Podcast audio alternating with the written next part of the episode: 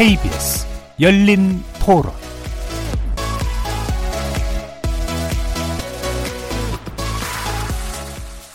안녕하십니까. KBS 열린 토론 정준희입니다.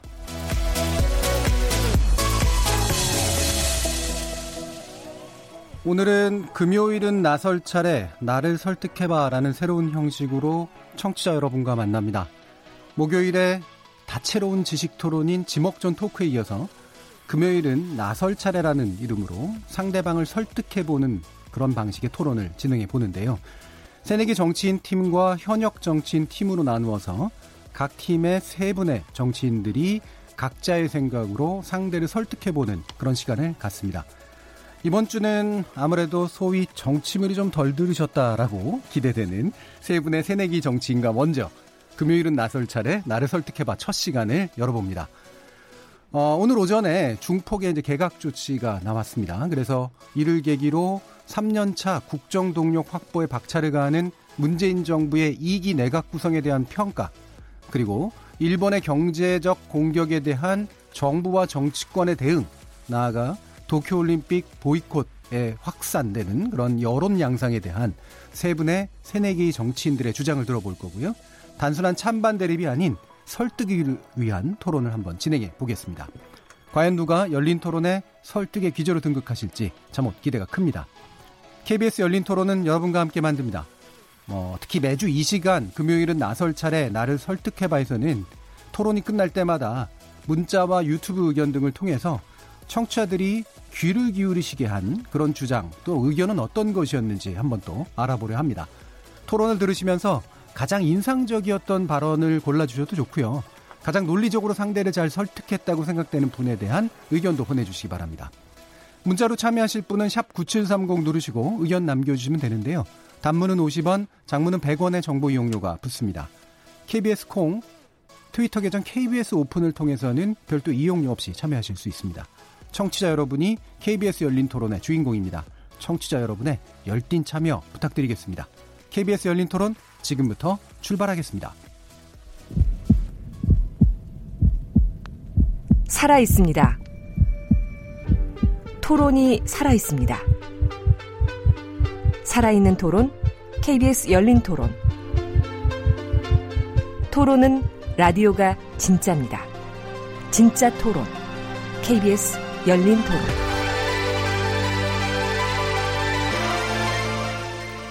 자, 그럼 오늘 함께 해주실 어, 세 분의 새내기 정치인들 소개하겠습니다. 어, 지난 5월에 우리 열린 토론에 이제 동물국회가 남긴 과제 국회 이대로 좋은가라는 주제로 모셨고 아주 깊은 인상을 남기셨던 분이죠.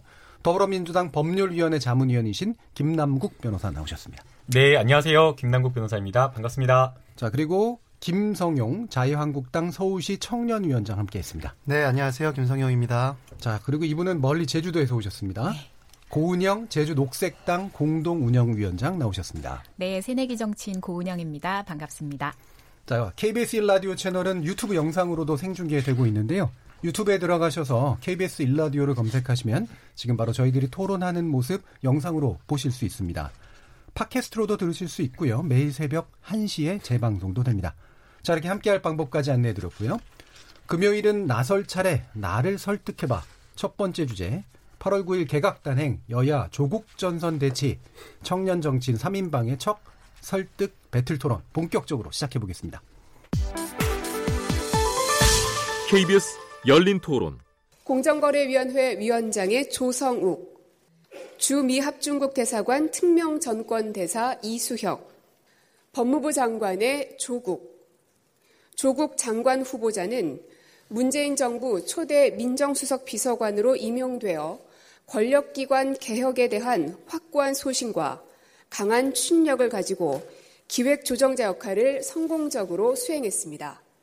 이번 개각 및 특명 정권대사 인사는 문재인 정부의 개혁 정책을 일관성 있게 안정적으로 추진하는 데 역점을 뒀습니다. 도덕성을 기본으로 하고 해당 분야 전문가를 우선 고려했습니다. 자, 그 개각에 대한 발표 내용을 간단히 좀 들으셨는데요. 아, 뭐, 예, 말씀 중에 이렇게 편집 중에도 남았지만 예, 조국 전 민정수석에 대한 이야기가 좀 많이 차지했습니다. 근데 이 부분이 또 너무 처음부터 얘기되면 할 얘기가 다 앞에 나오기 때문에 뒤로 좀 돌리고요. 전반적으로 이렇게 서운하신 분들도 있을 거예요. 지금 분명히 개각 발표 났는데 왜 나는 주목 안 해주지? 뭐 이런 것들도 분명히 있을 거기 때문에 그래서 이제 전반적으로 이제 개각이 어떤 의미가 좀 있는 것 같다라는 평가를 한번 서로 좀 나눠보고 그다음에 좀 논쟁점이 될 만한 부분들 한번 또 어, 짚어보도록 하겠습니다. 자 그러면 이에 대해서 뭐 이제 앞으로 어떤 의견들을 주실지 좀 궁금한데 어, 아무래도 예, 더불어민주당 의뭐 대변인까지는 아니시긴 합니다만 자문위원으로서 어, 가장 어, 뭐랄까 옹호하는 발언이 될지 모르겠습니다. 어떻게 보시나요, 김남국 변호사님? 네, 우선 뭐 제가 더불어민주당을 옹호하진 않고요. 예. 이제 법률 자문을 이제 꽤 오랫동안 해온 음. 그런 어떤 입장 때문에 제가 이 자리에 서게 된 것 같습니다. 어, 저는 이번 내각을 어, 전문성 인사라고 좀 평가를 하고 싶습니다. 전문성 인사. 네, 굉장히 좀 무난한 인사여서 어, 스튜디오에 들어오기 전에 많은 뭐 평론가들 평, 론가님들이나 방송을 하시는 분들께서 도대체 뭐라고 평론을 평론을 해야 될지 모르겠다. 라고 이렇게 생각할 정도로 좀 색깔이 좀 부족한 아니, 색깔이 예. 부족하기보다는 이제 좀 튀지 않는 그런 음. 어떤 무난한 인사라고 생각이 되는데요. 대부분 관료나 교수 출신이고 또 야당에서 흠결이 없다라고 할 만한 그런 어떤 인사들이 지금 지명이 되었기 때문에 예. 그런 점은 저는 굉장히 좀 높이 평가를 좀 하고 싶습니다. 이몇 가지 이제 좀 눈에 띄는 부분이 있는데요. 어, 먼저 이제 당초 주미대사로 원래 문정인 교수가 되는 거 아니냐, 예. 문정인 특보가 되는 것 아니냐라고 하면서 바로 어제까지만 하더라도 야당에서 굉장히 좀 크게 반발을 했었습니다. 그런데 어 실제로는 지금 임명된 걸 보니까 어 문정인 교수는 이 하지게 임명되지가 않았고 이수혁 이 지금 현역 의원이 이렇게 되었는데요. 이수혁 의원 같은 경우에는 육자회담 경험도 있고 지금 국회에서도 굉장히 전문성을 발휘하면서 굉장히 조금 뭔가 무난한 인사다라는 어떤 그런 평가를 받는 분인데 이번에 임명되면서도 야당도 인정하는 그런 어떤 주미대사가 되겠다라는 그런 어떤 겸허한 어떤 겸손한 어떤 그런 메시지를 던져놨기 때문에 주미대사로서의 역할을 좀 굉장히 잘할 것으로 보이고요. 그 다음에 이제 두 번째 또 눈에 띄시는 분이 최기영 교수입니다. 이 과기정통부 장관에 이렇게 지정이 되, 내정이 되었는데요.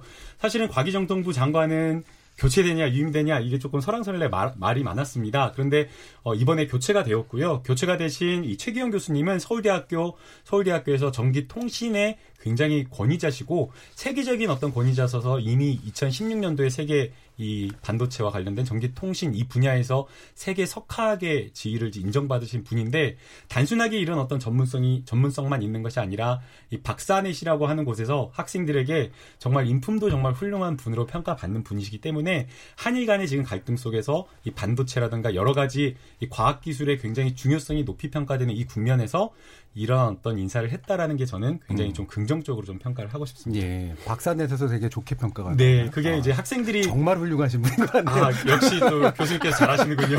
예, 대학원생들이 좋게 평가하는 예. 거는 되게 어려운 일이죠. 어렵죠. 근데 또 재밌는 게 다섯 가지 요소를 평가하는데요. 인품이라든가 인, 실질 임금이나 이런 것들을 다 평가하는데 예. 전부 다 고르게 높이 음. 평가돼 있고요. 음. 임금이 또 가장 높더라고요. 돈을 예. 또 확실하게 챙겨주신 것 같습니다.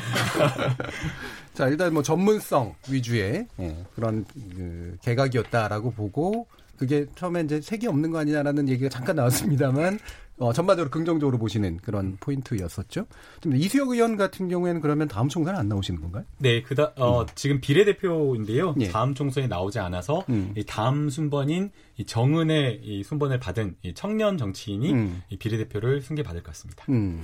그러면 사실은 이럴 수 이렇게 해석도 할 수 있지 않을까요? 정치인이 차출되고 어, 정치를 안 하실 분들이 가기니까 결과적으로는 전문성을 위주로 하게 됐다. 뭐 네. 이런 평가도 가능할 것 같습니다. 네, 그렇게 봐야 될 것 같습니다. 예. 네. 자, 그럼 다른 두 분 나서 주시죠. 어떻게 나서시겠습니까? 저부터 할까요? 예, 어, 예. 네. 네. 김성영 위원장님. 저는 조금 다른 시각으로 얘기를 좀 드리고 싶습니다. 예, 조금만 다르신가요? 네, 많이, 많이 다를 것 같은데요. 예. 저는 아픈 곳은 치료 안 하고 음. 이게 성형 수술만 한이 음. 개각 발표이지 않나라고 예. 생각합니다. 이게 최근에 일본 경제 보복 또 무능한 외교 대응, 각 북한의 각종 안보 도발 이 이제 넘어서서 안보 불안을 넘어서 안보 구멍이라는 얘기까지 하고 있는데 이 외교와 국방에 대한 라인은 전혀 바꾸지 않은 채 어, 다른 계약들만 이루어진 것 같아요. 그리고 특히나 뭐 단연 법무부 장관으로 지금 교체된 이 검찰 라인의 장악을 앞으로 할 조국 수석의 이 내정은 결국 완전 싸워보자라는 이 야당의 음. 이 선전포고이지 않나라고 생각을 합니다. 다만 좀 좋게 보고 싶은 건요. 김남국 그 변호사님께서 말씀하셨다시피 전문가 관료 집단들이 많이 들어옴으로써 이제 낙하산 인사보다는 전문성이 좀 강화된 인사들이 몇, 몇 명들이 포진된 것 같다. 특히 저도 이수혁 의원님 같은 경우에는 어, 그동안 쌓아오신 외교적 경험을 바탕으로 한미 동행을 좀 강화하고 경제 위기도 타개할 수 있기를 기대하고 있고요. 다만 좀 걱정스러운 인사 중에 또 한 명은 조성욱 공정거래위원장 후보자가 좀 걱정이 돼요. 오늘 자 언론 보도 자료에 보면 조 후보자가 또 재벌 전문가에다가 또 김상조 아바타로 불린다는 게 금융권의 평가라고 얘기가 나오는 또 예. 사례가 있었어요. 한일 예. 지금 경제 분쟁이 벌어지고 있는 가운데 이 자유와 창의가 넘치고 기업 들의 활발한 활동들을 좀 돕는 공정거래위원장이 되어야 되는데 혹여나 너무 또 대기업을 때려잡는 그런 위원장으로서 안 가시고 좀 이 경제 상황을 타개하는데 좀 도움이 되시길 바란다 이런 말씀 좀 드리고 싶습니다. 네, 조성욱 그 교수도 서울대 경영대 교수신데 김상주 교수님하고 아바타라고 하긴 좀 그렇지 않을까요? 뭐 저도 사실은 너무 조국 예. 그 수석님한테 막 쏠려 있어서 예, 예. 예, 제한된 정보를 가지고 보다 보니까 그럴 수 음, 있는데요. 음, 권 평가는 오해 네. 오해를 좀 풀어드려야 될 것 같은데요. 예, 아바타라고 음. 하는 것은 좀 무리한 이야기라고 생각이 음. 들고요. 음. 김상조 이제 이 정책실장의 1년 대학 후배이고 학회에서 이제 금융학회에서 함께 이제 네, 비슷한, 비슷한 그룹에 음. 있었다라는 것으로 이제 그렇게 음. 이 일부 이제 보수 신문에서 평가를 하는데 이제 사실은 그 어떤 교수와 그 교수를 평가할 때는 단순하게 그냥 학회를 같이 했다라는 것으로 평가하기는 좀 어렵고 어떤 논문을 어떤 분야에서 어떤 논문을 썼느냐 이걸로 봐야 될 것 같습니다. 네. 그런데 네. 이제 김상조 교수와 조성욱 교수는 연구 분야가 조금 분리가 되고 다르고요. 그렇기 때문에 이 연구 이런 어떤 논문들을 봤을 때에 똑같은 생각, 똑같은 비슷한 어떤 연구를 하고 있다라고 좀 보기에는 어려울 것 같습니다. 음. 또 김상조 그 정책실장도 역시 마찬가지로 처음에는 재벌의 저승사자가 될 것이다라는 그런 이야기가 많았을 텐데 실제로 위원장을 하면서 하는 모습을 봤을 때에는 그렇게 하지 않고 굉장히 유화적인 어떤 재벌과 관련된 그런 부분에 있어서는 유화적인 제스처를 취하고 공정거래 질서와 관련된 부분만 이야기 이런 부분에 대한 이야기만 메시지만 던졌기 때문에 어, 이분도 역시 마찬가지로 어, 무리하지 않고 재벌의 어떤 그런 것들을 좀 장려하고 대기업과 중소기업 간에 이어주는 그런 역할을 좀 하지 않을까 생각합니다. 저도 기대하는 바가 그 부분입니다. 예. 네. 조성국 교수 같은 경우에 만약에 이제 통과하시면 어, 공정위 차원은 첫 여성 위원장이 되시는 거죠. 이런 포인트는 어떻게 보시나요? 어, 저는 아주 긍정적으로 예. 보고 있고요. 이 유리 천장을 깨는 차원에서도 아주 긍정적으로 보고 음. 있습니다. 다만 아까 전에 제가 걱정스러웠던 것은 이 기업의 지배 구조를 오랫동안 이 연구해 오신 분이기 때문에 재벌을 너무 꼭 재우고 음. 강압적으로 하지 않았으면 좋겠다라는 음.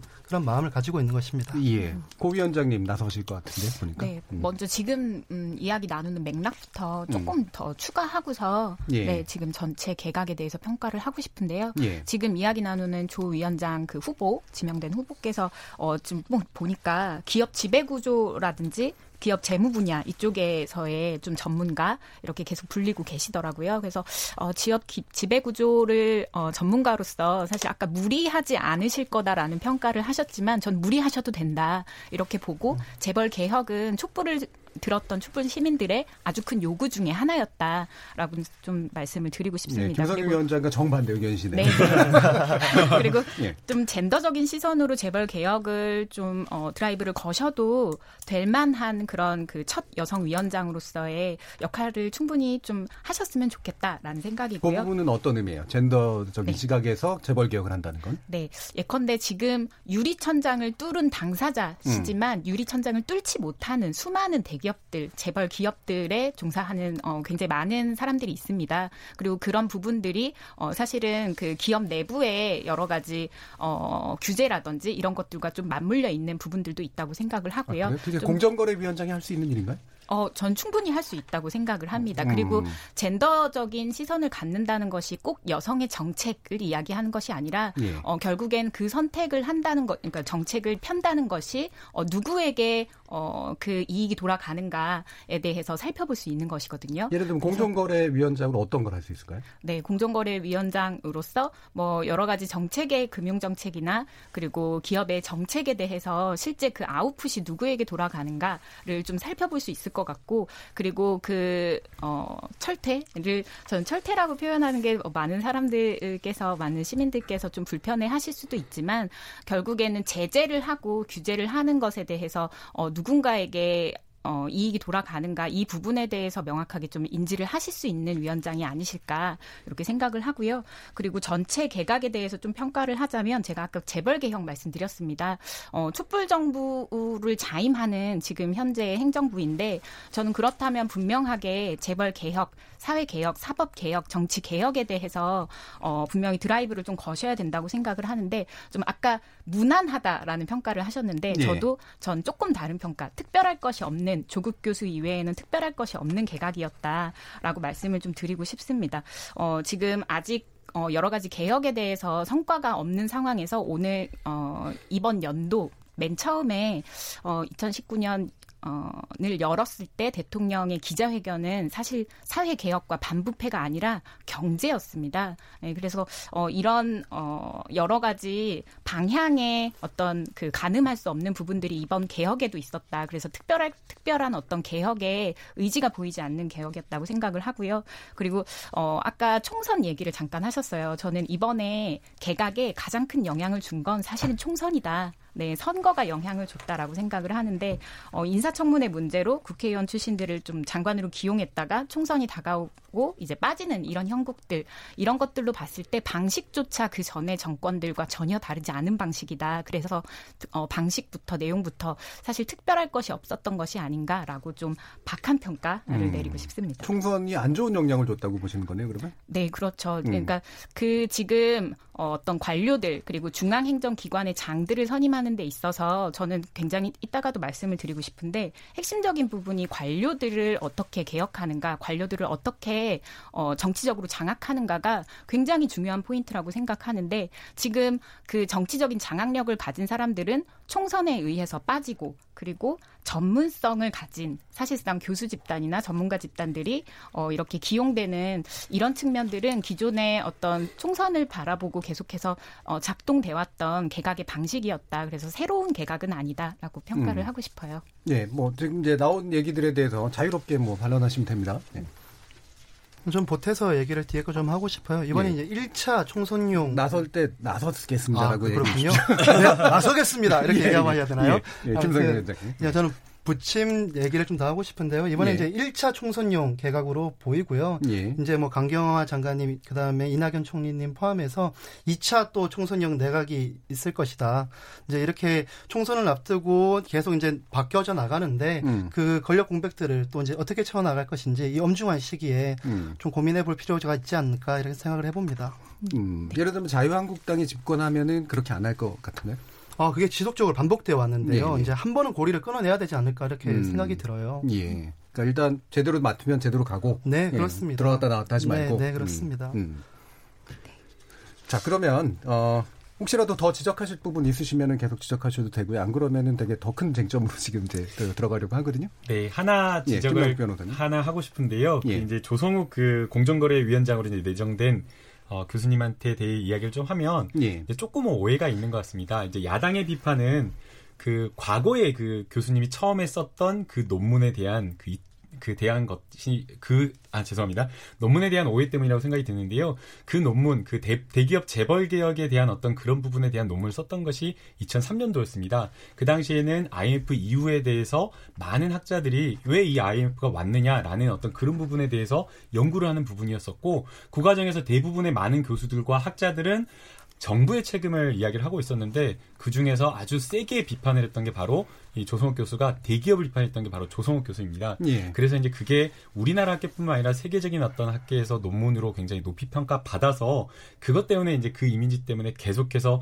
이 재벌의 부정적으로 이렇게 생각을 해서 보수 신문에서 비판을 하고 있는 것으로 생각이 되는데 예. 앞서 이제 그 아까 녹색당 위원장님께서 이야기했듯이 재벌 개혁이 또 필요한 부분도 있고 또 제, 대기업이 또 필요한 부분이 있기 때문에 그런 부분에 있어서 균형을 맞춰서 좀 같이 함께 나갈 것으로 생각 이. 예, 알겠습니다. 자, 그러면 이제 조국 법무부 장관 지금 지명자에 대해서 얘기를 한번 넘어가 볼게요. 이 부분에 서 아마도 할 말들이 좀 많이 있으실 테니까 아까 이제 김성용 위원장께서는 기본적으로 싸우자는 얘기냐라는 이제 말씀을 하셨어요. 실제로 이제 야당의 그 특히나 자유한국당의 반응이 이제 이쪽에 좀 많이 집중이 돼 있는 것 같은데 자, 일단 그 부분에 대해서 한번 얘기 한번 들어보죠. 저는 이번 조국 수석에 대한 법무부 장관 지명은 정부 여당으로서는 정치적 또 최선의 상수를 두었다라고 보이고요. 법무부 장관으로서는 최악의 악수를 뒀다라고 생각을 들어요. 왜 정부 여당으로서 최선의 상수였냐면 조국 수석을 차기 대선 후보자로 부각시킬 수도 있고 두 번째는 다가올 정기국회에 극한의 대립을 보임으로써 식물국회가 되면 현재 경제 상황을 책임을 야당으로 저는 몰 수도 있다고 보이고요. 또 현 외교안보 라인에서 불거진 각 각종 현안에 대해서 국면 전환용으로도 쓸 수 있다고 생각됩니다. 또한 사법 라인의 대규모 교체에 따른 선거를 앞두고 야당을 또 압박하는 또 수로 사용될 수 있다고 생각합니다. 반면에 법무부 장관으로서 최악의 악수라고 생각이 드는 것은 법무부 장관 자리가 어떤 자리입니까? 사법부의 수장의 자리인데 공정성이 담보가 되어야 될 사법부의 수장이 편협된 시각으로 사회를 지금 바라보고 있습니다. 법무부장의 사법부의 수장은 아니지 않나요? 어떻게 보면 사법부의 모든 거를 변호사로서 아, 네. 사법부의 수장은 대법원 장입니다. 네, 네, 알겠습니다. 그러니까 법무 그러니까 정부의 법무 네. 정책을 담당하는 네, 수장이죠. 예. 네. 그래서 정부 의견을 반대하면 친일파고 또 본인의 폴리패스 활동을 비판하면 이제 극우로 모는 지금 SNS 활동을 지속하고 있습니다. 또 예전에 본인이 한 말이 부메랑을 맞으면 언행불치를 지속해서 보이고 이분법적으로 국민을 계속 분열하는 선동의 정치를 보여주고 있습니다. 공정성이 담보되지 않은 상황에서 사법개혁을 시도할 경우에 국민의 사법부가 아니고 개인 누군가의 사법부가 될 가능성 여지가 있기 때문에 법무부 장관으로서는 최악의 악수를 뒀다라고 생각이 들고 예전을 돌이켜 볼 수밖에 없다고 생각합니다. 노무현 대통령 시절에 문재인 현재 대통령께서 이 민정수석에서 법무부 장관으로 임명되려 할 때 당시 노영민 원내 수석부 대표 현재 대통령 비서실장이시죠.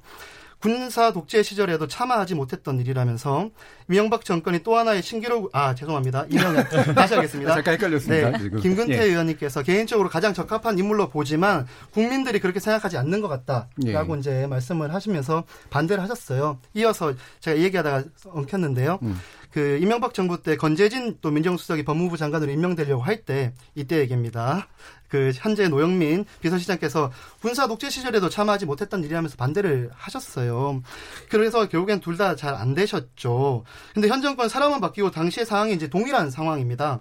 민주당이 스스로 민주당이 해주는 말인 것 같은데 이거에 대해서 어떻게 생각하는지 한번 여쭤보고 싶습니다. 자, 그럼 일단은 약간 정리를 한번 네. 해볼게요. 그러니까 지금 현재 조국 수석의 법무장관의 임명이 안 좋다라고 보는 이유는 민정수석이 법무장관으로 그 정부 안에서 움직이는 게 기본적으로 부정적이다라고 보시기 때문인가요? 첫 번째 이유고 두 번째는, 두 번째는? 더 큰 이유는 예. 정치적으로 편향된 인사를 지금 법무부 장관으로 이제 쓰려고 하기 때문에 더 큰 문제라고 생각하는 것입니다. 여기서 정치적으로 편향됐다라는 건? 어, 최근에 어, SNS 말씀드렸다시피 예. 지금 자기가 한 내용에 대해서 반대하면 극우 세력으로 몰고 음. 또 친일과 반일 로 사람들을 이분법으로 나누고 네. 그리고 지금까지 자기는 폴리페설이 아니라고 하셨는데 SNS로 음. 지속적인 정치적 활동을 극명한 자기의 정치색을 보여주신 분이거든요. 음.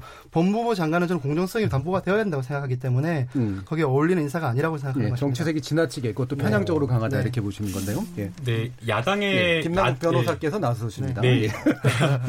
야당에서 우려하는 부분을 좀 공감하기는 좀 어려울 것 같아요. 예. 정치적으로 편향되었다라고 하면서 그 근거를 SNS에서 매국노를 비판한 것에 대해서 매국노를 비판했으니까 매국노는 나쁘다고 비판했으니까 정치적으로 편협했다. 저는 좀 이해가 안 되는데요. 매국노가 이쪽 야당이다라고 이제 얘기하는 아, 그렇게는 이야기 안 했습니다. 그렇게 예, 느낌을 받으셨나 그렇게는 절대 조국 교수님 이야기 안 했고요. 네. 매국노 그러니까 일본의 과거의 그 65년 그 한일 청구권 협정을 체결했을 때 그 논리를 그대로 무비판적으로 주장을 하는 어떤 그런 어떤 세력에 대해서 그런 부분에 대해서 비판을 했던 것이었지 결코 뭐 야당을 야당을 막 싸잡아서 그렇게 이야기하지 않았고요. 그렇기 때문에 오히려 지금 SNS에서 조국 교수가 본인이 법무장관으로 내정된 걸 알면서 그러면은 청문회가 내정되어 있는데도 불구하고 국민이 정말 분노하는 지점에 있어서 SNS에 그런 어떤 글을 더 용기 있게 썼다라고 하는 것은 법무부 장관이 갖춰야 될 공정함 우리나라가 지켜야 될 여러 가지 공정함에 대해서 앞장서서 이야기를 한 것이기 때문에 저는 오히려 이 부분은 높이 평가해야 되지 않을까라는 그런 생각을 좀 하고요. 뭐 그다음에 이제 과연 민정수석의 자리에서 법무부 장관으로 과연 가는 것이 맞느냐 틀리느냐. 과거에 이제 그런 어떤 일, 이례가 있었죠. 그래서 거기에 대해서 이제 위원님께서 말씀을 해주셨는데 과거의 비판을 그대로 지금 2019년에 적용되기는 좀 어렵다고 보입니다. 민정수석의 역할도 달라졌고 국민들이 기대하는 것도 달라졌고 실제 2년 2개월 동안 이 문 그 조국 민정수석이 실제 청와대에서 보여준 모습이나 이런 것들을 보면 전혀 다르기 때문에 과거와 같은 우려는 좀 없다고 생각이 되고요. 오히려 공정함을 보여줬다는 게 2년 2개월 동안 SS는 활발히 했지만 과거의 민정수석 보면 뒤에서 경, 검찰이나 경찰에 전화해가지고 수사를 알아보거나 직접적으로 이야기를 하거나 아니면 간접적으로 돌려가지고 그 수사의 방향을 이렇게 컨트롤하는 그런 것들이 민정수석의 역할인 것처럼 만약 그런 걸 잘하지 못하면 오히려 민정수석에서 능력이 부족한 것처럼 되어 왔었는데 지금의 조국 민정수석이 민정수석에서 보여준 모습은 그렇지가 않았습니다. 실례로 문재인 정부가 출범하고 나서 얼마 지나지 않아서 트럼프 대통령이 방한했을 때 당시에 정무수석이었던 전병헌 전병헌 전 의원이 수사를 받는다, 검찰의 수사를 소환된다라는 것을 신문을 보고 청와대를 알았습니다. 사실 그게 만약 과거의 청와대였다라고 한다면 도대체 민정에서 뭘 했느냐? 정무 라인은 뭐 하느냐, 민정 라인 뭐라고 하냐면서 경질을 하거나 크게 뭘 했을 텐데 오히려 지금 문재인 정부에서 그리고 조국 민정수석은 검찰이 오히려 그 수사를 잘하고 있는 것이다라고 하면서 그것에 대해서 특별하게 어떤 질책이라든가 아니면 잘못했다라고 이야기를 하지 않았기 때문에 오히려 조국 민정수석이 이렇게 2년 2개월 동안 민정수석으로서 보여준 어떤 그런 모습을 보면 법무부 장관으로서도 충분히 공정함을 지키면서 그 역할을 전 수행할 것으로 보입니다.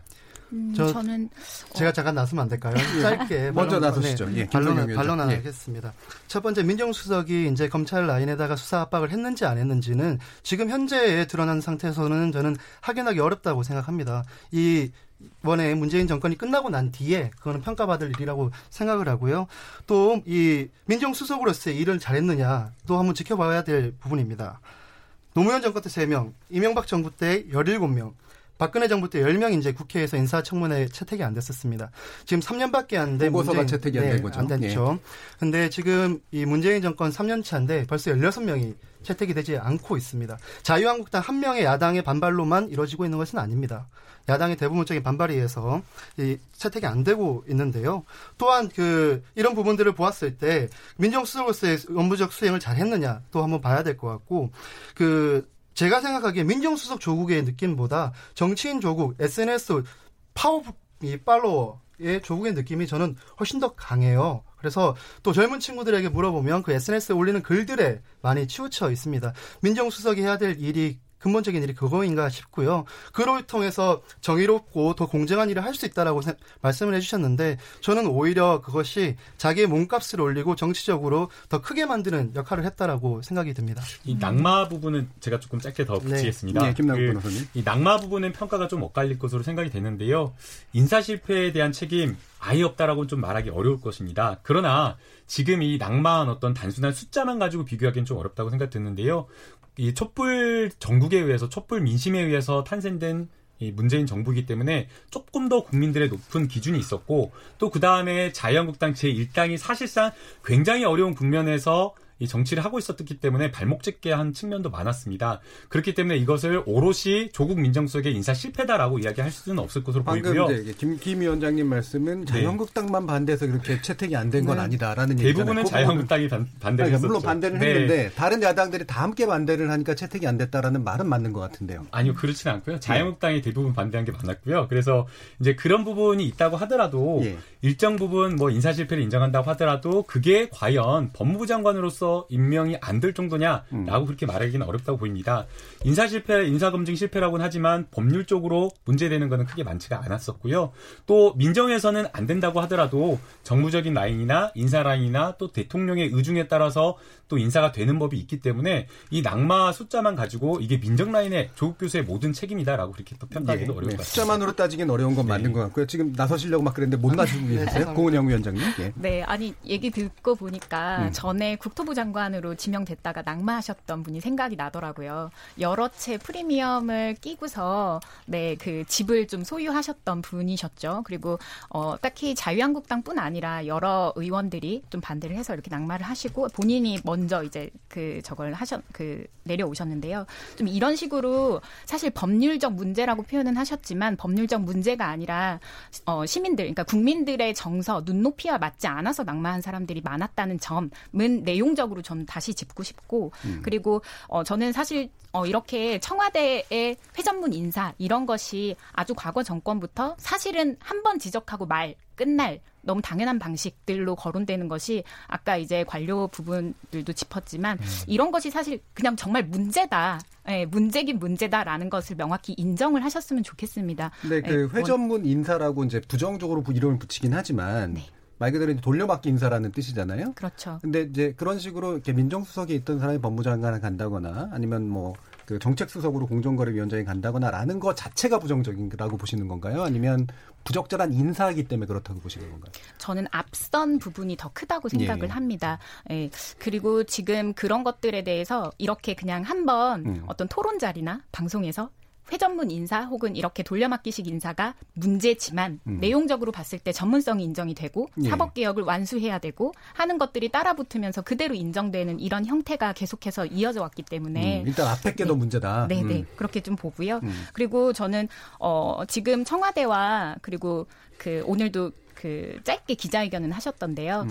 어, 이렇게 스스로 후보자 스스로 사법 개혁의 완수, 사법 개혁을 위한 어떤 어, 불가피한 선택이다. 그리고 받아들이겠다. 나의 소명이 있다라고 명확히 이야기를 한다면 인사청문회를 통해서 그 개혁의 방향과 어떤 국민적 합의를 명확히 좀 해야 하는 것이 국회의 과제가 아닌가라고 생각을 하고 있습니다.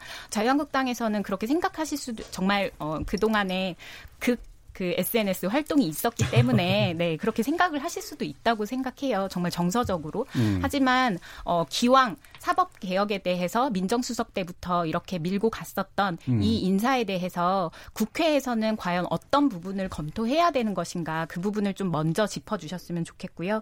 어, 국회가 그 역할을 제대로 해주실 수 있을지는 잘 모르겠습니다만 예, 일단 이 부분은 그렇고 그리고 저는 어, 좀 아쉬운 부분이 있어요. 이제 조국 교수께서 SNS를 좀 중단을 하셨으면 좋겠다라는 생각을 하는데요. 얼마 전에 제가 인상 깊게 읽었던 기사에서 장재원 의원, 그러니까 지금 한국당 장재원 의원이 지금의 정치가 어, 너무 말이 많고 그리고 혐오와 어떤 분열을 일으키는 정치이다라고 짚어주셨습니다. 어, 저는 지금 어떤 트럼프 대통령을 연상하게 하는 서로 SNS 전, SNS 전쟁 이런 것들이 어, 계속 좀 많아지는 것이 우리 정치에 도움이 되는 방향이 아니다. 너무 이 렇게 말, 말의 부메랑만 도는 것은 품위가 떨어지는 그런 정치의 모습이 아닌가 싶고. 음, 기본적으로 SNS 정치를 싫어하시는 거네, 그러면? 아유, 그렇지는 않습니다. 네. 네. 하지만 그 입장을 어, 간명하게 이야기하고 정치인으로서 그 입장을 이야기하는 것과 그리고 상대방을 공격하기 위해서 음, 어, 쓰는 것은 전 문제다? 다르다고 생각합니다. 예. 네. 근데 그 계속해서 좀 어떻게 보면 지금 저는 조국 교수가 좀 안타까운 부분들도 있는데요. 지금의 어떤 국면에서는 문재인 대통령의 페르소나 같은 그런 느낌이 네, 느낌이 들 때가 굉장히 많습니다. 그래서 오히려 그 틀거리 안에서 갇혀 있는 것이 아닌가 SNS를 장, 당분간 좀 중단을 하시면서 지금 행정기관의 어떤 어, 중요 중앙 행정기관의 장으로 임, 어, 지, 지명이 되셨는데 지금은 이야기를 하실 때가 아니라 이야기를 들으시고 국민적 합의에 대해서 좀 어, 제시를 하실 때가 되었다라는 생각을 좀 하게 됐습니다. 제가 나서 예, 싶은데요. 예, 그 조금은 오해가 있는 것 같아요. 음. 조국 교수님이 조국 교수가 SNS를 원래 왕성하고 활발하게 하지는 않았습니다. 초기에는. 네, 초기에 사법개혁과 관련되어서도 사법개혁이 본인의 사명이다라고 강하게 말씀을 하셨지만 사법개혁과 관련된 이슈에 있어서도 그냥 링크만 가끔 올리는 정도였을 뿐이지 SNS를 거의 하지 않았고 이번에 지금 한일 규제와 한일 그 일본의 그 경제 보복과 관련되어서만 정말 나서야겠다라고 하면서 크게 나선 거였지 그 전에는 SNS를 하지 않았기 때문에 원래부터 뭐 SNS를 하는 정치인이다라고 그렇게 좀 평가하기는 어렵다 보이고요. 오히려 저는 그 정치인들이 SNS 하는 부분에 있어서 국민들이 더 긍정적으로 생각하는 부분이 더 많다라고 생각됩니다. 과거에는 정치인이 도대체 뭘 무슨 생각하는지 모르고 그 다음에 정치인들이 앞에서는 막 웃으면서 뭘 하지만 실제 뒤에서의 모습은 일치되지 않는 그런 모습을 보여주는 경우가 굉장히 많았는데 지금은 SNS에서 본인이 어떤 이슈에 대해서 바로바로 바로 그 국민들에게 생각을 알리면서 어떻게 하겠다라는 것을 충분히 알려주고 또 그 다음에 댓글에 막 욕도 달리고 그러잖아요. 네. 비판도 하고 이렇게 해라 저렇게 해라 국민들이 이야기하는 그런 것들을 들을 수 있는 공론화의 장으로서 저는 오히려 좀 긍정적이지 않나라는 생각이 듭니다. 어, 네. 제가 아까 전에 지적한 부분은 그런 소통의 의미가 아니었습니다. SNS를 어, 말에 칼로 쓰고 있다는 그런 부분들을 지적을 하고 잘못 싶었고요. 쓰고 있다고 지금 얘기하시는 네, 거죠? 그렇게 예. 얘기를 한 것이었고 사실 지금 한일 분쟁의 국면 이전에 동물국회 때도 그렇고 그 전에도 그렇고 계속해서 SNS를 좀 여러 가지로 활용을 하셨고 그게 아직 뭐 기록에 제가 예, 기록에 많이 이렇게 그 활동들을 하셨기 때문에 전체적인 이런 부분들을 어 최근 한 1년간의 부분들에 대해서 말씀을 좀 드린 부분이었습니다. 저 음. 잠깐 나서도 될까요? 예, 김성현 네, 위원장님. 네. 네. 제가 김남국 변호사님 항상 존경하고 하는데요. 항상 요즘에 이렇게 토론할 때마다 좀 들을 때좀 예. 듣기 좀 어려운 얘기들이 있어요. 그게 뭐냐면 내가 우리가 하는 것은 정이고 우리가 하는 것은 잘못되지 않았다. 우리는 다르다. 너희들이 하는 것은 다 잘못되고 거짓된 것이고 우리는 너희와 완전 다른 사람들이야. 라고 지금 정부가 자꾸 얘기를 하고 있는 것 같아요. 그래서 예전에 니들이 했던 것은 적폐지만 우리가 하고 있는 건 괜찮아. 우리는 다른 사람들이니까 다른 촛불혁명으로 통해서 만들어진 새로운 정부니까라는 좀 시각으로 얘기하는 것이 좀 서운함을 좀 얘기해 드리고 싶고요.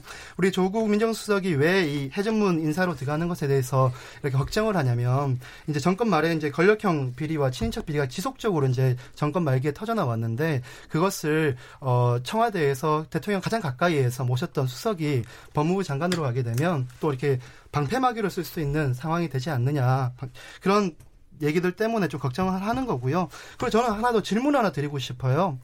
법무부 장관 돼서 조국 지금 민정수석께서 전 민정수석께서 SNS 활동하듯이 법무부 장관 돼서 SNS 활동해도 된다고 생각하시나요? 안 해야 된다고 생각하시나요? 일단 본인의 의견은 어떠세요? 저는 절대 하지 말아야 된다고 생각합니다. 그러니까 모든 관료들이나 정치인? 아, 모든 관료라고 생각하지 음, 않고요. 너무 보수적이에요, 다들. 왜래요? 아, 그래요? 그러니까 일단 젊은 정치인들이 저는 소통된다고. 어, 젊은 정치인들이 소통하고 일단은 아니, 아니 그러니까 네, 소통하는 것과 예. 저는 정치적인 발언과 분열시키는 발언을 하면 안 된다라고 얘기를 하는 겁니다. 그러니까 그 부분이 자꾸 이제 지금 네. 이렇게 섞이는데 SNS를 하는 것 자체는 문제가 아니다는 이 두 분은 그래요. 근데 이제 우리 고 위원장 같은 경우에는 그 내용과 그 쓰는 방법이 문제다라고 얘기하시는 거고 김남욱 변호사는 그 쓰는 방식이나 내용도 그다지 문제가 없었다라고 보시는 거고 근데 이제 김, 김 위원장 같은 경우는 SNS를 안 해야 되는 어떤 직위가 따로 있다라고 보시는 거죠. 아니 그렇게 생각하지 않습니다. 저는 네. 정확히 말씀드리면 이런 겁니다. 커피 한 잔 드시고 예. 자유롭게 이렇게 난방 있고 소통 하시는 모습들 그게 우리 정당에서 쇼통이라고 얘기를 하긴 했었는데요. 네. 저는 거기에 대해서는 아니라고 생각이 들어요. 그렇게 하셔야 된다고 그런 건 괜찮다. 네. 예. 하지만 이 법무부 장관 또 이렇게 사법과 관련되어 있는 예. 사람들께서 정치적인 어떠한 그 메시지를 던지는 SNS 활동은 위험할 수 있다고 생각이 듭니다. 음, 그럼 이게 사법이나 법무부 장관 그러니까 그걸 다루는 분들이 SNS를 하려면 할 수도 있는데 조심해야 되지만 네. 정치적인 어떤 발언들은 하지 네. 않아야 된다. 이런 네. 쪽이신 건가요? 예. 근데 이게 네, 네, 그 조국 교수가 지금 올렸던 그 SNS 최근 그 한일 무역 분쟁 보복과 관련된 내용 보면요. 그게 과연 정치적 발언으로 포함시킬 수 있을지 저는 의문입니다. 과연 이게 어, 정치의 영역에 있는 있다고 하더라도 거기에 대해서는 여야 진보가 갈라져 있는 그런 문제가 아니라 우리나라의 가, 우리가 가지고 있는 그 헌법 더 나아가서는 인류 보편의 가치와 관련된 그 일제 식민지 시절에 있었던 강제징용과 관련된 부분에 있었던 문제이고 더군다나 그게 대법원 판결이 2012년과 18년에 있었던 부분인데 그것을 오히려 부인하면서 우리나라 어, 국민들이 부인하면서 그것을 일본의 논리와 합치시켜가지고 주장하는 것 거기에 대해서 비판한 것이고 또 대법원의 판결에 대해서 이렇게 이해, 이해해야 된다 라고 올렸다라고 한다면 그리고 그런 부분에 대해서 비판을 했다라고 한다면 그런 것을 과연 뭐 정치, 정치적으로 뭐 이분법적으로 평가하겠다라고 좀 평가할 수 있을지 오히려 국민들은 아 정말 잘했다 어떻게 저렇게 어 일본 편을 들고 매국노 같은 그런 행동을 할 수 있느냐라고 하면서 시원하게 생각하지 않았을까라는 생각이 들어요. 그러면 예, 잠깐만 그 부분은 이제 김남 변호사님 보시기에는 음. 지금 김성용 위원장이 지적하는 정치적이고 편향적인 발언이 아니기 때문에 괜찮다 이렇게 네, 보시는 거예요. 네. 네. 그러면 정치적인 발언을 하는 문제에 대해서는 어떻게 생각하세요? 만약에 한다면 김남국 변호사님. 아, 저는 그 질문 음, 드리고 네. 싶었어요. 네. 네. 아 정치적인 발언 음. 어떤 부분이냐에서 좀 다른데요. 음. 진짜 국회에 있어서 정치적인 발언은 저는 하면 안 된다고 생각합니다. 음. 민정수석일 때는 이제 지금 민정수석일 때도 조국 교수가 그렇게 했지만요. 법무부 장관의 자리라고 하는 자리는 공정성을 유지하는 그런 어떤 직이기 때문에 특히나 여야가 민감해 할 만한 그런 어떤 사안에 대해서 개입하지 않아야 된다고 생각하고요. 아마 조국 교수도 그 부분에 대해서는 충분하게 인지하고 있을 것으로 생각이 됩니다. 그래서 지금 뭐 한일 간의 무역 분쟁과 관련되어서는 굉장히 좀 센 발언들을 내놓긴 했지만 장관직에 가서는 아마 한일 발언과 관련되어서는 어떤 뭐 법률적인 이슈가 있다라고 하면 SNS를 하겠지만 그 외에 어떤 정치 영역에 있는 부분에 있어서는 아마 조금 조심하실 것으로 생각이 듭니다. 예. 뭐, 김, 그, 고은영 위원장 질문하실 거 있으셨던 건가요? 네. 네. 방금 그 질문 똑같이 드리고 싶었거든요. 네. 다른 네. 사안에 대한 거를 좀 어, 질문을 드리고 싶었는데 방금 답변을 하셔서 사실 음. 그게 맞는 이야기다. 음. 어, 지금 어, 지금 마이크를 잡고 있는 이 네 명도 마찬가지고 사실 어떻게 보면 말을 하는 사람들은 그 영향력에 대해서 깊이 고민을 할 필요가 있습니다.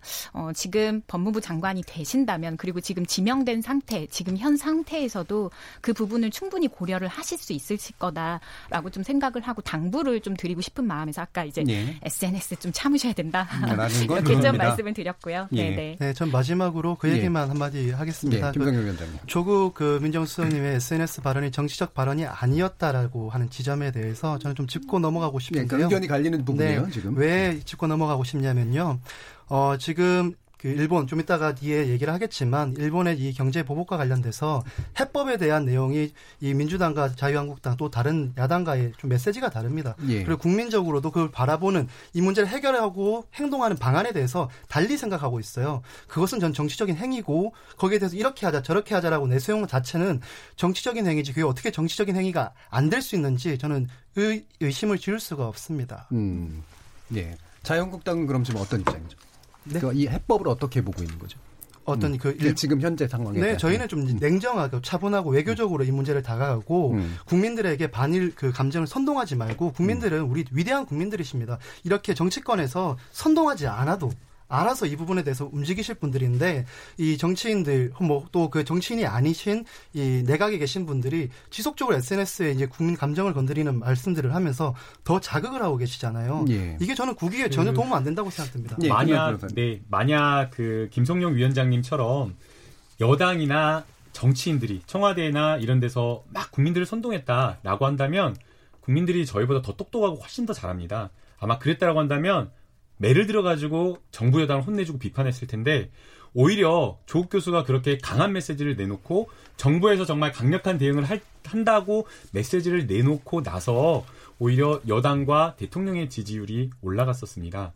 그 말은 어, 이 메시지 이런 것들이 구, 오히려 국민들이 잘한다라고 이렇게 평가를 한 것이기 때문에 이것을 선동이라고 이야기를 하는 것은 국민들이 결국에는 거꾸로 그것에 성돈당했다라는 이야기밖에 되지 않기 때문에 조금 과연 이게 맞나? 그게 제대로 된 평가일까라는 그런 생각이 들고요. 네. 그 다음에 뭐 어, 하나 까먹어버렸습니다. 예, 저, 저 한마디만 더 아, 네. 싶습니다. 나, 나, 설 차례인가 이렇게 말씀을 드리고. 아, 생각났어요, 생각났어요. 네. 말씀, 말씀드려도 될까요? 네, 말씀하시죠. 아, 그러시구나. 저는 그래서 지금 이렇게 서로 논쟁이 되는 자체가 네. 정치적인 행위라고 생각이 드는 거고요. 네.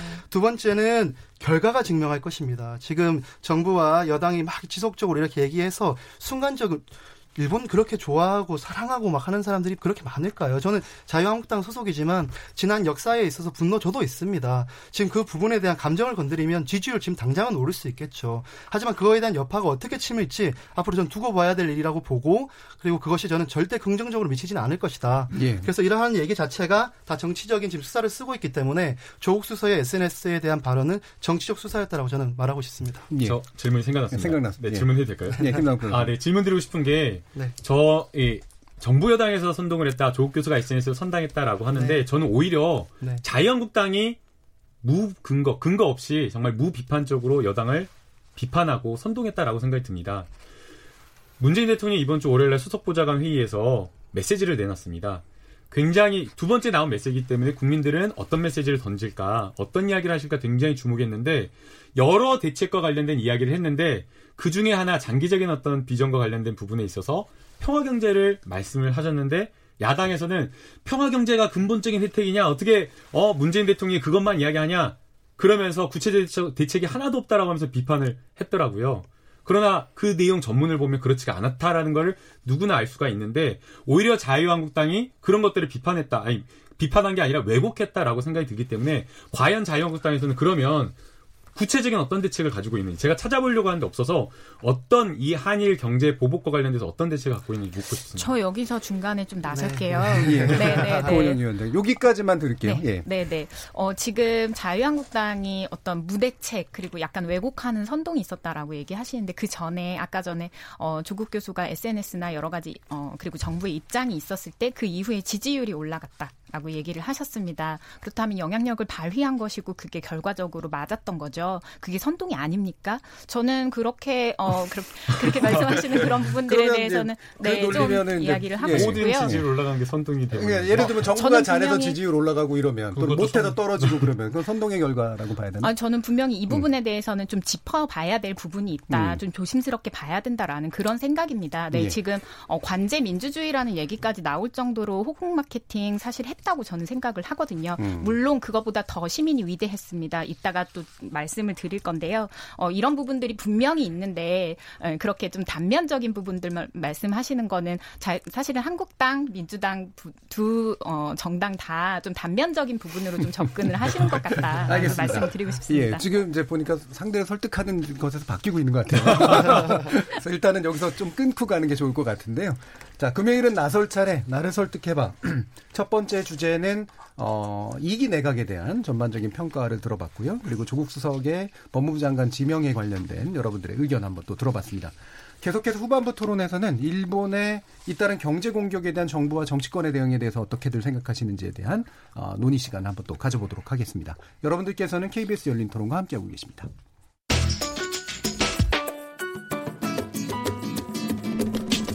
묻는다, 듣는다, 통한다. KBS 열린 토론. 듣고 계신 청취자 여러분, 감사드립니다. 들으면서 답답한 부분은 없으신가요? 궁금한 점은요? 그렇다면 함께 토론에 참여하시죠. 유료 문자 9730을 이용하시면 됩니다. 단문은 50원, 장문은 100원의 정보 이용료가 있습니다. 스마트폰 어플리케이션 KBS 모바일 콩을 통해서도 무료로 참여하실 수 있습니다. KBS 열린 토론은 언제나 열려 있습니다. 듣고 계신 KBS 열린 토론은 매일 밤 1시에 재방송됩니다. 자, 그럼 지금부터 토론이 진행되는 동안 청취자들께서 보내주신 의견 들어보고 가겠습니다. 정희진 문자캐스터. 네, 안녕하십니까. 문자캐스터 정희진입니다. 청취자 여러분이 보내주신 문자 소개해드리겠습니다. 먼저 탕탕이 낚시님. 오늘 새로운 얼굴들이시네요. 김남국 변호사님은 목소리에서 긍정성과 프레시함이 뚝뚝 떨어지네요. 그리고 최기영 과기청동 정통부 장관 후보자가 박사들이 인정하는 장관 후보자란 새로운 정보도 고맙습니다. 유튜브로 의견 주신 정세영님. 누구라고 말하진 않겠지만 토론의 자리인데 무조건 비판하는 논리는 적절치 않다고 봅니다. 콩 아이디 커피타임님. 새내기 정치인이시라 역시 풋풋하네요. 단번에는 원고 읽지 말고 좀 더 자연스럽게 부탁해요. 콩 아이디 2240님. 인사 때마다 교수 등용 좀 그만하고 다양한 직군으로 폭이 넓어졌으면 좋겠습니다. 콩 아이디 6000번님. 정책 발목만 잡지 말고 협조해서 이번 난국을 헤쳐나갔으면 합니다. 법무부 장관 자리 하나 가지고 야당은 나라 망하는 것처럼 생각하시는 듯합니다. 역으로 황교안 법무부 장관 때는 적절했나요? 내로남불입니다. 콩 아이디 K745148호님. 촛불혁명에 참여한 사람들, 중도적인 사람도 많았고, 촛불이 모든 걸 뒤집으라는 것보다는 최순실 스캔들도 중요한 이유였습니다. 무조건 갖다 붙이는 건 아닌 것 같습니다.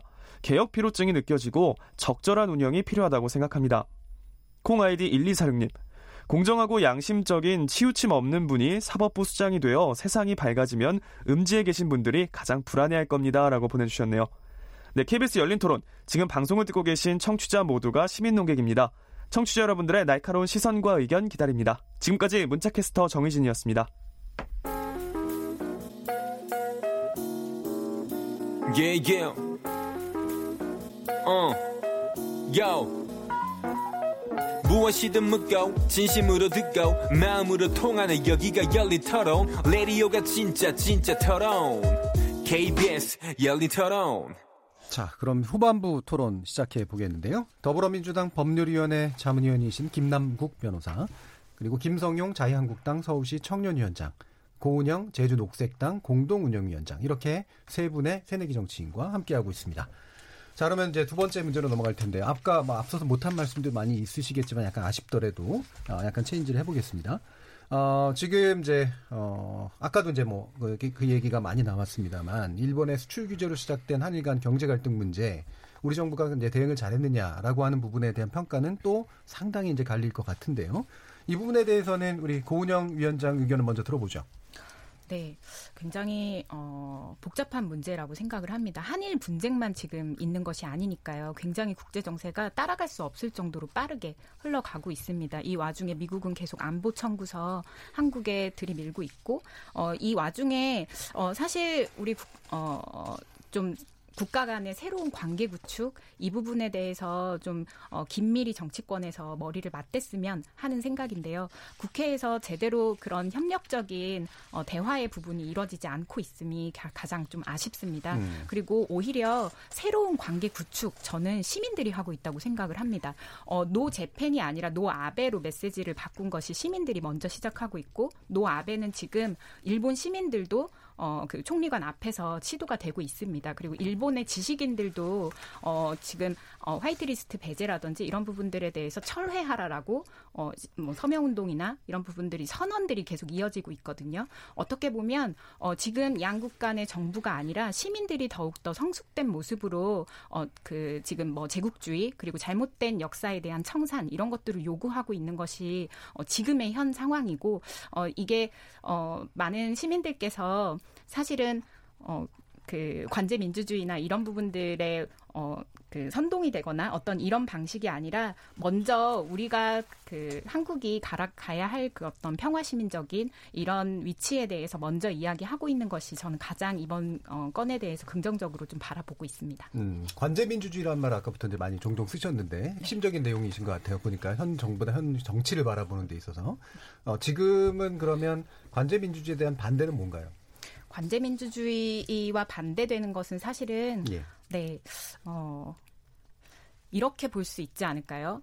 어, 관에서 뭐 지금 중구청에서 배너 철거 음. 사태 음. 뭐 이런 것도 있었고 사실 이런 부분들은 스포츠 영역도 마찬가지고 전체적으로 어떤 관에서 주도하는 이런 메시지들이 좀 많이 나오고 있는 이런 상황이죠. 이런 것이 아니라 어, 관계 구축에 대해서 시민이 먼저 나서는 이런 부분들이 좀 눈여겨 봐지면서 사실상 어, 관제의 반대말 은 정말 진정한 민주주의다. 그리고 이렇게 좀 이야기를 하고 싶고요. 그리고 누가 주체가 되는가 그리고 누가 더 어, 앞서가는가로 봤을 때 저는 좀 시민이 그 자리에 좀 있다고 생각이 들고 좀 지금 준비되고 있는 하나의 좀 행사 같은 경우엔 한일 평화 시민들의 어, 지금 평화 시민들의 공동 선언이라든지 예. 이런 것들이 좀 진행이 되고 있어서 저는 관제 민주주의의 반대말은 어, 평범한 시민들의 시민 동맹이다. 음. 네, 한일 시민들의 시민 동맹이다. 이렇게 좀 음, 보고 있습니다. 알겠습니다. 예, 의견들 듣죠. 어, 먼저, 먼저, 아니, 먼저 네. 하시는 게 좋을 것 같습니다. 안 나서시는데 이번에는 네. 예, 김성경 위원장님. 저는 이번 이제 음. 이 관련해서 일본의 경제 보복 관련해서요 참 두 가지를 봤던 것 같아요. 역시나 위대한 우리 국민들 예. 그리고 너무 대형이 미숙한 아마추어, 아마추어리즘의 정부를 예. 보았던 것 같아요. 우리 국민들 아주 나서서 지금 일본에게 본인들의 생활에 실질적으로 대체제가 있는 일에 관해서는 음. 충분히 지금 이 반일 반 그 불매 운동을 진행하고 계시죠. 예를 들면 맥주를 안 드시고 계시기도 하고 음. 이제 한국 거를 먹기도 하고 국민들이나 시민들은 충분히 자유한국당 네. 얘기하는 것처럼 흥분하지 않고 있다 네, 이렇게 보시는 저, 저는 그렇게 네. 생각을 합니다. 지금 더 차분해져 가시는 것 같고요. 예. 거기에 반해서 이 얘기가 계속 김남국 변호사님과 너무 대시점에 서서 계속 얘기하는 것좀 죄송스럽지만 저는 이제 그렇게 볼 수밖에 없어요. 자꾸 이 정부 여당에서는 지속적으로 이거를 어, 지나칠 만큼 저는 자꾸 이 반일 감정을 부추기고 감정적으로 대 응해 나가는 것 같아요. 국민은 감정적이어도 돼요. 하지만 국가는 감정적이면 안 된다고 생각합니다. 국가는 어느 때여도 냉정함을 잃으면 안 된다고 생각합니다. 왜냐하면 국가, 정부가 내리는 한순간의 결정들이 국가의 10년을 좌우할지, 50년을 좌우할지 100년을 좌우할지 모르기 때문입니다. 국가는 흥분하면 안 되는데 지금 국가가 너무 흥분해서 더더욱 더 국민들을 선동하고 있는데 저는 그 이유가 정말 아니길 바라지만 민주연구원에서 나왔던 그 자료처럼 다음 총선에서의 유불리를 위해서 그렇게 하고 계시다라고 볼 수밖에 없게끔 자꾸 더 하시는 것 같아요. 어제 문재인 대통령께서 이제 말씀하신 발언 저는 되게 긍정적으로 들었어요. 예. 승자 없는 게임이다. 사실 저는 그 정도의 멘트가 이 처음 벌어졌을 때 나왔어야 된다라고 생각이 듭니다. 이 승자 없는 게임을 이고 더 누가 피해를 더 보느냐의 게임입니다. 그리고 실질적으로 어 국계 국제 관계 속에서 보면 저희가 피해를 더 볼 가능성이 매우 농후한 지금 게임을 하고 있습니다. 그렇다 해서 저희가 막 가서 친일하자는 거 아 닙니다. 그리고 가서 막 이렇게 보채자는 거 아닙니다. 그러니까 저희가 말하는 것은 좀 더 차분한 상황에서 좀 대응을 하고 국민들한테 좀 정부를 믿어라. 그리고 국민들은 국민들대로 이 애국 운동을 하셔라. 그리고 이 정부를 믿고 기다려주면 차분하게 대응하겠다라는 그런 신뢰감을 보여줘야 되지 않나라는 생각을 지울 수 없습니다. 예. 김나욱 변호사님. 음. 자유한국당의 대표가 김성영 위원장이었으면 좋겠다는 생각이 듭니다. 이 정도 메시지만 나줬어도 나, 예, 나왔어도 국민들이 자유한국당에게 비판의 메시지를 던지거나 아니면 음. 자유한국당 지지율이 떨어지지 않았을 텐데 자유한국당의 처음의 메시지는 외교 참사다라고 하면서 정부 여당을 때리기에 앞장섰습니다. 계속해서 지지율이 내려가자 그제서야 대책과 관련된 부분이 구체적이지 않다라고 하면서 갑자기 이제 메시지를 바꿨고 정말 이제 국민들의 분노가 더 심해지자 이제 그제서야 아 이게, 이게 잘못됐구나라는 어떤 그런 자유한국당의 모습을 보였었는데요.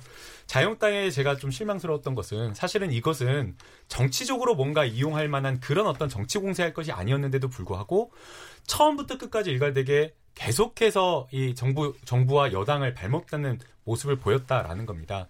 아까도 앞서 말씀을 드렸지만 수보위에서 문재인 대통령이 정말 자신감을 가지고 우리 경제도 할 수 있다라는 것을 이야기했는데 그것을 왜곡해가지고 그것밖에 대책이 없냐라고 하면서 비판을 한다거나 구체적인 어떤 대책 다 내놨는데 읽어보지도 않고 구체적 대책이 하나도 없다라고 이야기한다거나 그런 점이 저는 실망스럽다라고 생각이 들고요. 오히려 정부에서 부족한 게 있다 있으면 아 이게 좀 부족한데 지금 그거 정말 잘했지만 이거 부족한데 이런 정책도 하면 어떻겠냐라고 하면 좋을 텐데 그런 게 하나도 없었습니다. 추경에서 추경 발목 잡는 것만으로도 정말 심했는데 추경에 이번에 경, 일본의 경제 보복에 대한 여러 가지 예산을 끼워 넣었는데 그 예산 뭐 하러 넣냐고 하면서 깎아야 된다고. 오히려 그럴 때 선제적으로 자유한국당이나 야당에서 아 이거 그걸로 되겠느냐 부족하다 2,800억이 아니라 한 3,000원, 6,000억 해야지 되는 것 아니냐라고 하면서 더 적극적으로 나오는 그런 모습을 보였어야 하는데 그런 모습 보이지 않아서 저는 좀 실망스러웠다 생각이 듭니다. 음. 어, 저는 민주당이 네, 실망스러웠던 포인트가 완전히 다른 포인트에서 하나 있어요. 지금 계속해서 어떤 시민들의 협조 그리고 전 국가적인 협조 이게 여당의 메시지로 그리고 어, 행정부의 메시지로 이제 나오고 있는 상황입니다. 어, 그런데 이 협조의 방향이 어느 곳인가를 좀 저는 짚고 싶은데요. 어, 지금 어, 바로 정부 가 했던 어, 그리고 지금 민주당에서 어, 입법안을 만들고 있는 것이 어, 그 52시간 네, 근로기준법 개정안부터 카드를 만지고 있고 또 이제 노동자 안전과 직결되는 여러 가지 산안법에 대한 개정들 이런 것들 카드를 만지고 있습니다. 어, 양국의 정경 분리 이런 것들이 실패하고 이렇게 분쟁이 난 어떤 이 결과가 결국엔 국민들과 고통을 함께 분담한다 이런 형태가 아니라 고통을 전가하는 형태로 가는 것이 아닌가 이게 저는 가장 우려스러웠는데 결국엔 이런 방향으로 지금 흘러가고 있는 것 같습니다. 그리고 어떤 추경에 대해서도 소재 산업이나 그동안 어, 지금 국산화가 필요한 여러 가지 우리 국내 어, 부족했던 이런 산업 부분 이것들을 보장하기 위해서 오히려 법인, 법인세를 감면한다든지 이런 방법들이 좀 나오고 있는데요. 결국엔 그 고통을 누구랑 분담하는가, 고통을 누구에게 전가하는가 이런 것들을 살펴보면 지금 불매 운동을 하는 시민들에게 돌아가고 있습니다. 그리고 그 부분에 대해서는 민주당이 개정안을 만들고 있고요. 전 이것도 좀 짚고 싶 분명히 좀 지적을 해야 될 이런 부분이라고 좀 네. 생각합니다. 네. 두 분이 이제 정부 비판은 비슷한데 방향이 정반대예요. 완전 다릅니다. 예. 일단은 나중에 좀 네. 김남 변호사 의견을 네. 듣고 정반대 의견이 있을 수도 있을 것 같아서. 예. 아, 네, 저는 뭐저 고은영 운영 운영위원장께서 말씀하셨던 부분에 대해서 거의 좀 동의하는 부분이 좀 많아요. 이제 같은 입장에서는. 아, 예를 들면 52시간을 유보한다라든가 이런 거에 대해서 자유한국당은 사실 52시간 하면 안 된다 이런 입장이잖아요. 네, 지금 근데 그 또한 사실은 네. 저는 이렇게 생각해요. 이렇게 얘기하면 저희 당에서 좀 혼낼지 모르겠는데 네. 합의했었잖아요. 예, 예. 한노위에서 합의했던 사안입니다. 음. 우리 당이 그 당시에 열심히 싸우지 못하고 음. 사실 그로 인해서 지금 경제적으로 마, 매우 힘들어지긴 했지만요. 음. 그 당시에 합의를 한 주체 중에 한 명이 또 자유한국당이었습니다. 예. 겸허히 같이 받아들여야 된다고 생각이 음. 들고요. 음. 저는 그 얘기보다 이 일본 문제에 있어서 좀 다른 얘기를 한번 짤막하게 드리고 예. 싶습니다. 이 대안이 있느냐, 이제 우리 어떻게 할 것이냐에 대한 얘기를 해야 될 것 같은데요. 아까 음. 김남국 변호사님께서도 자유한국당 아무런 대책도 안 내놓고 혼내고 있다 이렇게 음. 얘기하시는데 저는 이 지점이 아마 같은 지점이 될 거라고 봐요. 단기적으로는 외교적 해법 말고는 지금 패법 자체가 없어요. 사실적으로 지금 막 싸우자고 붙을 수 있는 상황 자체만은 아니라고 보거든요. 단기적으로는 외교적으로 해법을 찾고 음. 장기적으로는 이번 기회에 동북아시아의 1등 국가로 가기 위한 경제 체질을 한번 바꾸는 그런 계기로 삼았으면 좋겠어요. 그 방법 중에 하나로 평화 이 경제를 하겠다라는 거 저는 반대하지 않겠습니다. 하지만 현 시국에서의 국민들한테 내놓을 대안은 아니었다라는 것이죠. 왜냐하면 그때 얘기를 하고 그 다음날 바로 미사일인지 뭐 대공포인지 쏘지 않았습니까? 이런 사태들을 봤을 때 상황들을 봤을 때 국민들이 거기에 대해서 신뢰할 수 있을까 그런 얘기들에 음. 불안한 마음들을 가실 수 있을까 이런 걱정들을 할 수밖에 없고 우려들을 표현할 수밖에 없다라고 생각합니다. 하지만 대책은 저는 김남욱 변호사와 이렇게 비슷하게 보지 않을까라고 음. 생각이 듭니다. 예. 그래서 네. 제가 좀 정리를 해왔는데요. 음. 그 자유한국당이나 뭐 야당에서 일부 야당에서 외교적 노력을 하지 않았다라고 하는데 7월 1일날 그 이야기 일본에서 발표되었을 때 바로 일본 대사 조, 조치했고요. 그 다음에 그 미국으로 바로 그 차관 김현정 김현정 차관이 나, 날라가가지고 23일부터 27일까지 미국의 유력 인사들을 다 만나서 방미 외교를 또 했습니다. 볼톤 뭐 안보부장은 왔을 때도 그 이야기를 했었고 여러 가지로 우리가 메시지를 전달하고 외교적으로 풀려는 노력을 했었는데 사실은 일본이 아예 그런 것들을 거부를 했었죠. 마지막에 막판에는 미국의 중재안까지 있었는데 우리는 그것을 긍정적으로 검토를 했는데 일본은 그걸 아예 거부했다라고 얘기를 했잖아요. 그래서 자유한국당이 지금 우리 지금 정부가 문재인 정부가 외교적 노력을 하지 않았다라는 그 평가는 좀 적절하지 않다라고 생각이 들고요. 지금 문재인 대통령이 평화 경제 이야기 하자마자 그날 뭐 미사일 쐈다라고 하는데 그래서 제가 표를 좀 정리해 왔습니다. 이게 지금 2014년 3월 28일 날 박근혜 전 대통령이 드레스덴 일명 통일은 대박이다라고 말씀하셨는데 그거 말하고 나서 선언 이후에 북한 도발 행위가 무려 12회나 됩니다. 방사포 발사, 뭐 미사일 발사, 뭐 엄청납니다. 핵실험은 뺐고요. 이런 것을 생각을 하면 그런 어떤 자유한국당의 비판은 좀 적절하지는 좀 않다라고 생각이 들고요. 또 그것뿐만 아니라 외교적인 노력뿐만 아니라 정부에서 종합적인 어떤 대책을 마련을 했습니다. 그래서 뭐 법인세 감면, 소득세 감면, 세제, 금융, 규제 완화, 제도 개선 여러 가지 분야에서 종합적인 대책을 마련했고 이것만으로도 부족하다라고 생각을 해서 지금 현재 야당에서 제안한 민광공 이 그 위원회를 만들어 가지고 여러 가지 아이디어를 만들 받자라고 해가지고 계속해서 계속해서 무엇인가 대책을 강구하고 있는 상황입니다. 그렇기 때문에 야당에서 비판할 수 있다고 저는 생각이 듭니다. 그러나 지금 이게 국가적인 위난 상황이고 너무나 긴급하잖아요. 그렇다라고 한다면 조금 더 우리가 부족한 점이 있다고 하더라도 그 부족한 점을 채워주려고 하는 야당이 되어야지 그 부족한 점을 없는 부족한 만들어가지고 왜곡해가지고 비판하고 정치적으로 이용하는 그런 야당은 되어서는 안 된다고 저는 생각됩니다. 예, 알겠습니다. 어, 지금 뭔가 이렇게 많이 준비해 오셨는데 저희가 안타깝게도 카메라가 아주 가까이에 있지는 않아서요. 예. 어, 약간 뭐 종편 같은 느낌도 들고요. 자, KBS 열린 토론. 그, 금요일은 나설 차례 나를 설득해봐. 첫 시간 한번 가져봤는데요.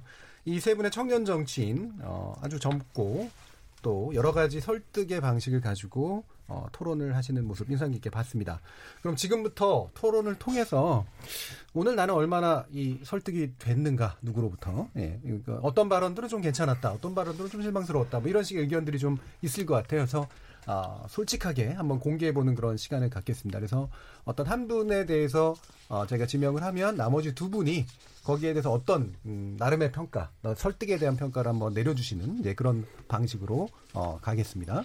일단 먼저 김남국 변호사에 대해서 나머지 두 분 어떻게 설득 좀 되셨습니까? 제가 그 다음 평가를 합니다. 유념하시기 바랍니다. 다음 먼저 돌아가면서 했으면 좋겠습니다. 예. 김성영 위원장부터. 네, 저는 일부분. 글쎄, 그런 거 맞죠? 묻지 마. 아닌가요? 네, 이, 네. 세모입니다. 예, 아, 그런 거 묻지 말라는. 네. 예. 이유는?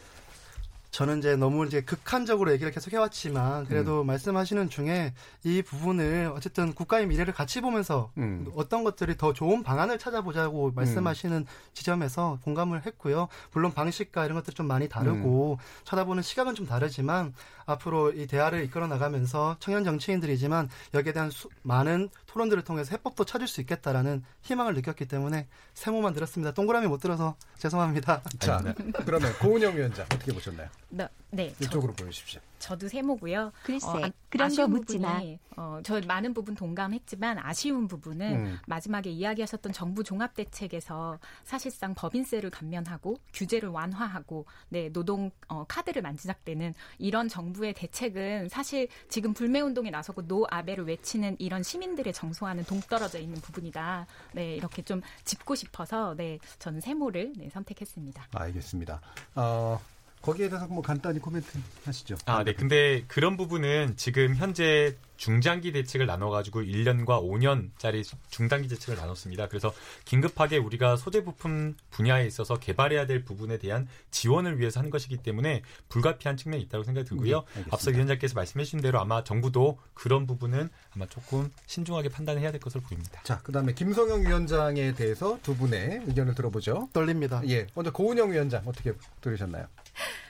아, 이거 너무 계속 무난하게 계속 해고만 되는 것 같은데요. 하는데요? 오늘 첫 시간이니까. 그런 거 네. 묻지 마. 그 아까 전에 말씀하셨던 어, 외교적 해, 어, 해결 필요하다라고 하신 부분에 동의합니다. 지금 어느 하나 카드를 하나만 쓸 수는 없다고 생각을 하기 때문에 동의하는 반면 그것만 할 수는 없다. 음. 네, 이렇게 얘기를 하고 싶고요. 성과가 없는 부분에 대해서 아쉬운 이야기를 할 수는 있지만 한국당 제1 야당으로서 책임을 좀 보여주셔야 하고 지금 저는 국회가 사실 일을 안 하고 있지 않습니까? 어, 17개 상임위 중에 5곳 같은 경우에는 올해 단 한 건도 법안을 통과시키지 못했습니다. 네, 이런 부분들로 어, 지금 책임 있는 한국당, 민주당 지금 분쟁 상황에서 사실상 대응해야 되는 것은 그냥 일을 잘하는 겁니다. 네, 그, 런 부분에서 좀 앞으로 일 잘 해주시고 여러 가지 카드를 써주시길 바라는 마음에서 세모 들었습니다. 자, 그럼 김남국 변호사님. 저는 파격적으로 동그라미를 드리겠습니다. 오, 예. 기존 나왔습니다. 네. 기존의 자유한국당과 다른 모습을 보여주셔서 너무 감사하고 음. 그 논리를 그대로 받아들이지 말고 음. 무조건 자유한국당의 논평을 비판적으로 고민해 보면 음. 아주 좋은 정치인 될 수 있을 거라 생각합니다. 예, 여기서 간단한 두 분에 대해서. 저는 기본적으로 우리 당에서 나오는 논평이 잘못됐다고 생각하지는 않습니다. 다만 바꿔야겠네.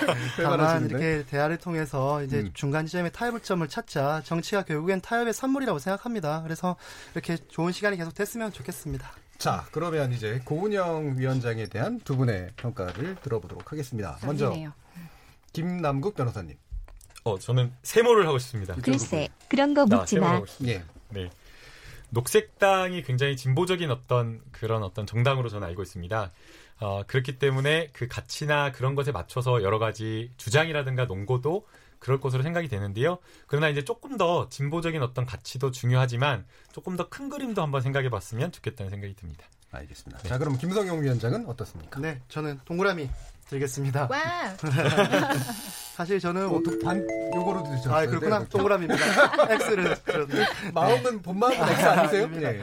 저는 네. 사실은 오늘 걱정을 좀 많이 했어요. 네. 이게 2대 1이 되는 것이 아닌가. 음. 이게 더불어민주당 원군이었어. 네, 그러니까 깜짝 놀랐어요. 아니고 그래서 이제 저번에 방송을 한번 해봤는데요. 예, 예. 중립적인 시각에서 우리 한국당도 이렇게 비판적 사고로 보시고 더불어민주당도 비판적 사고로 보셔 주셔가지고 음. 좀 오늘 편안하게 토론하게 해주셔서 감사해서 동그라미 들었습니다. 이 전선은 뭐죠? 자 여기에 대해서 고은영 위원장 어떻게 보셨습니까? 아, 네. 그 방금 어, 좀 비판적인 시선, 중립적인 시선 이런 이야기들은 제가 방송을 하면서 종종 들었던 내용들입니다. 어, 어떤 진보적인 색깔에 대해서 이야기하셨는데 저는 어, 녹색당 그리고 저라는 개인도 마찬가지고 그냥 시, 평범한 시민의 입장을 이야기한다고 생각합니다. 때문에 정부가 잘못됐을 때, 한국당이 잘못됐을 때 충분히 비판할 수 있는 것이고요. 앞으로도 그런 이야기 계속 드리겠습니다. 자, 오늘 토론 어떠셨어요? 다음에 더다 잘하실까 자신 있으신가요? 네, 이제 좀 풀리니까 끝나네요. 이제 입이 좀 풀렸는데 네. 아쉬움이 좀 있으시네요. 김남국 변호사는 이게 외교 관계에서 네. 동맹을 잘 구분해야 된다고 했는데 확실하게 이번에 구분이 됐고요. 다음번에는 이거 세모 동그라미 X 신경 쓰지 않고 네. 좀 세게 농구도 좀 세게 준비해 오겠습니다. 그렇습니다. 예, 그운영 위원장도 어떠세요? 네, 뭔가 그 패널들 간의 케미가 중요하다고 얘기를 하더라고요. 네. 그래서 오늘 첫 번째 시간이었는데 어, 다음에는 좀더 어, 격렬하고 그리고 음. 어, 좀 더 날선 그런 토론 좀 준비를 해오도록 하겠습니다. 그렇습니다. 너무 친해져서도 안 되고 또 너무 어, 대립해서도 안 되는 그런 좀 독특한 관계가 되지 않을까 싶습니다. KBS 열린 토론 오늘은 금요일은 나설 차례 나를 설득해봐 첫 시간 세 분의 청년 정치인과 토론해 봤습니다. 오늘 함께 해주신 더불어민주당 법률위원회 자문위원 김남국 변호사, 그리고 김성용 자유한국당 서울시 청년위원장, 고은영 제주녹색당 공동운영위원장 이렇게 세 분 모두 수고하셨습니다. 감사합니다. 네, 감사합니다. 감사합니다. 저는 다음 주 월요일 저녁 7시 20분에 다시 찾아뵙겠습니다. 지금까지 KBS 열린 토론 정준이었습니다.